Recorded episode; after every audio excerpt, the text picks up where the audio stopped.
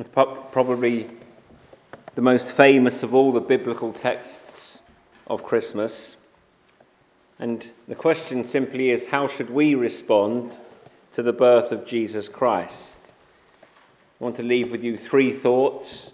Hear well, make peace, and fear not. Hear well. If you look at the later part of the passage, Luke is talking about hearing. A bit further on from when Zachary read just now. It says, when the angels went away from them into heaven, the shepherds said to one another, let us go over to Bethlehem and see this thing that has happened, which the Lord has made known to us. And they went with haste and found Mary and Joseph and the baby lying in a manger. And when they saw it, they made known the saying that had been told them concerning this child. And all who heard it wondered at what the shepherds told them. But Mary treasured up all these things, pondering them in her hearts. And the shepherds returned, glorifying and praising God for all they had heard and seen, as it had been told them. Luke is talking about hearing. They were praising God for all that they had heard and seen. And in Luke 17, in verse 17, Luke says, they made known the saying, and then all who heard it wondered. They heard a message, they went and saw, they made known the saying. They spread the message that they had heard, and all who heard it wondered at what the shepherds told them. So we have stages here. The angels speak to the shepherds speak to everyone else, but Mary treasured up all these things, pondering them in her heart. And Mary has not only heard these things from the shepherd, but from the angel as well. So Luke is telling us the importance of hearing well. How should we hear God's word? How should we respond? Two lessons in this little paragraph, very easy to miss. One is, don't miss the ordinary way that the Word of God comes to most people. The Word of God comes to us in an ordinary way. The shepherd's got an angel. Everyone else got a shepherd. The shepherd's got an angel. The angel shows up and speaks. No problem to pay attention. When angels appear, it is different, unless you're so laid back. But normally they would get your attention with a glory and be knocked over. It's kind of hard not to notice when an angel is talking to you. But when an angel comes, no problem. But even though the shepherd's got an angel, everybody else just got a shepherd. And shepherds, as many of you would have known from attending Christmas services, they weren't scholars, they weren't justices of the peace. They weren't even soldiers. They were ordinary people. And they're the ones who come and give us the word. It reminds me of in the Bible, we see the authors of the Bible. We see Moses, Isaiah, Peter, Paul. We see the people who wrote the Bible. They had revelation. They saw angels. They had visions. It was hard not to pay attention. But we just get a book, which is God's word. And it's extremely easy to not pay much attention. It is hard, it is difficult. How many people have said, 1st of January, I'm going to start reading through the Bible, and they get as far as Leviticus 3 and then stop? So many New Year's resolutions die a death at maybe Leviticus 3, or maybe even earlier. It's very hard to pay attention. A lot of it doesn't seem to make sense. You have to ask questions. You have to pay attention. You have to go back and back. The first point is that most of us get God's word in a very ordinary way, in ways that would be easy not to listen to. Mary heard from an angel in Luke 1, but here we're told in verse 19, Mary treasured up all these things, pondering them in her heart. I love that Mary didn't say, do I have to listen to common shepherds? I normally talk to the angel Gabriel one-on-one. But not only did Mary listen to the angel, she listened to the shepherds too. She treasured and pondered them in her heart. And it's interesting that she not only asked it questions, but she let it ask her questions. That word for treasuring has much to do with emotions, the heart. Do you want to be like the crowd that just marvels and looks on? Or do you want to be like Mary? So hear well, ponder it in your heart. Secondly, there's peace. The angel, the multitude of the heavenly host said, "Glory to God in the highest, and on earth peace among those with whom he is pleased." When you grasp God's grace, you have peace with God. And Christians throw themselves utterly and only and totally on God's grace for salvation. Because even my good things are done for bad reasons. I need to be saved by grace.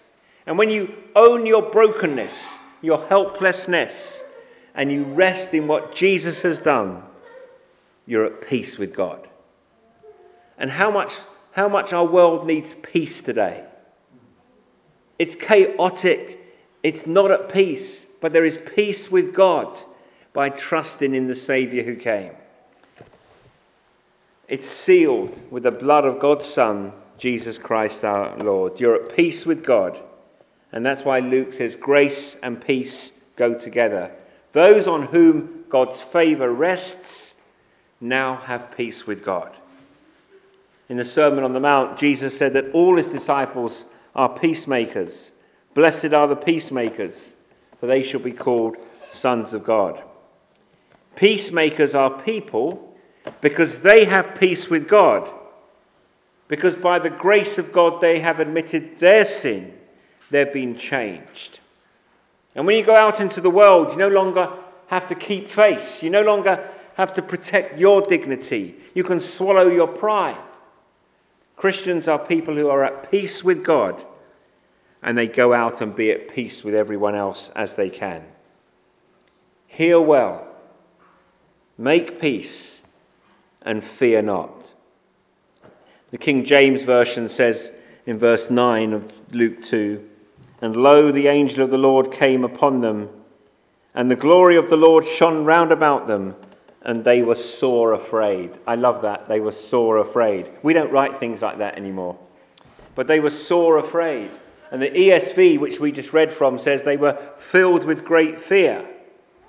You've got phobia, which is the Greek word for fear. You've got mega, the Greek word for great. You've got megaphobic. They were megaphobic. They were terrified. The old English way of saying it, which I absolutely love, is they were sore afraid. And the angel comes and says, "Fear not. Fear not, for I give you good news of great joy that will be for all the people." When Adam and Eve were originally put in the paradise in the Garden of Eden, there was no fear. There was no fear. And if you had a perfect relationship with God, there would be no fear in your life. What are the things that we're afraid of? Well, rejection, failure. Is the government going to mess up Christmas? If you were completely filled with God's love, you wouldn't care what people thought of you. You wouldn't care. You wouldn't be afraid at all. We're afraid of the future. We're afraid of next week. We're afraid of possible circumstances. We're afraid of bad things happening. We're scared. We're scared of rejection and failure because we feel that we have to earn our self-worth. We can't control history. We can't control life. When things happen, we are freaked out because we realise we're not in control. Everywhere in the Bible where God shows up, his glory is revealed. People are terrified. In space fiction movies, E.T., or when spacemen show up, I never watched E.T., by the way, people say, "Wow." But when God showed up, no one said, "Wow." They fell on their face. And my best way to explain that is with some illustrations. If you try and impersonate a policeman, you probably would be nervous, but if a real policeman showed up, you'd be petrified because you'd be exposed. If you were impersonating a rocket scientist at a party, those things that we're not allowed to do, you would be nervous. And if a rocket scientist showed up, you'd be petrified because you wouldn't have a clue what to say. We can't stand, our lives are filled with fear. And the angel says, fear not. Fear not. The solution is Christmas. A Saviour is born who is Christ the Lord. A Saviour is born at Christmas. How can we trust him? How do we get rid of the fear? And the answer is that the baby born in the manger is the Lord. The baby born in the manger is no human saviour, he is God himself. On 12th of April 1961, and I can honestly say that was before I was born, by a couple of months, but the Russians put Yuri Gagarin into space, and he orbited the Earth once. Nikita Khrushchev was the leader of the Soviet Union at the time, and when he landed, the Soviets were bragging about this accomplishment. And Khrushchev said, we went into space and there was no God. We went to heaven, no one was at home. C.S. Lewis wrote a response to that. He said, looking for God or heaven by exploring space is like reading Shakespeare's play in the hope you'll find Shakespeare as one of the characters. If God created the universe, he created space-time, which is the universe as the meter is to a poem or the key is to music. To look for him as one item within the framework which he created is nonsensical. The only way that we'll ever know about God is not by going into space, but if he revealed himself. And that's what God did at Christmas. He came in the person of the Lord Jesus Christ. Dorothy Sayers wrote the Lord Peter Whimsy novels. I like them quite a lot, actually. And Dorothy Sayers was one of the first women to graduate from Oxford. And by her own account, she was not an attractive woman. And Whimsy was an aristocrat, a detective. He solved mysteries. You should really read them, they're really good. And halfway through the series, a woman appears, Harriet Vane. And Harriet, one of the first women to graduate from Oxford, she writes detective fiction. Getting the picture? She's not particularly attracted by her own confession. And she and Peter fall in love, get married, solve mysteries, and live happily ever after. And some people say Dorothy Sayers looked into the world she created. She looked at the man she created and fell in love with him and wrote herself into the story. But the claim of Christmas is infinitely greater than that. Because God looked into the world that he had created. He saw the mess that we had made. And he wrote himself into the real world. And he came into the world as Jesus Christ. And he came not to just embrace us, but to die for us. Almighty God, everlasting Father, Prince of Peace. In the stable of Bethlehem. That's who the baby is. He laid aside his glory so we, unimportant, undeserving people, can have his glory forever. He gave up his peace so we can have everlasting peace. There was no room for him in the inn, so we can dwell in the house of the Lord forever. Behold, fear not, I bring you good news of great joy that will be for all the people. For unto you is born this day in the city of David a Saviour, who is Christ the Lord.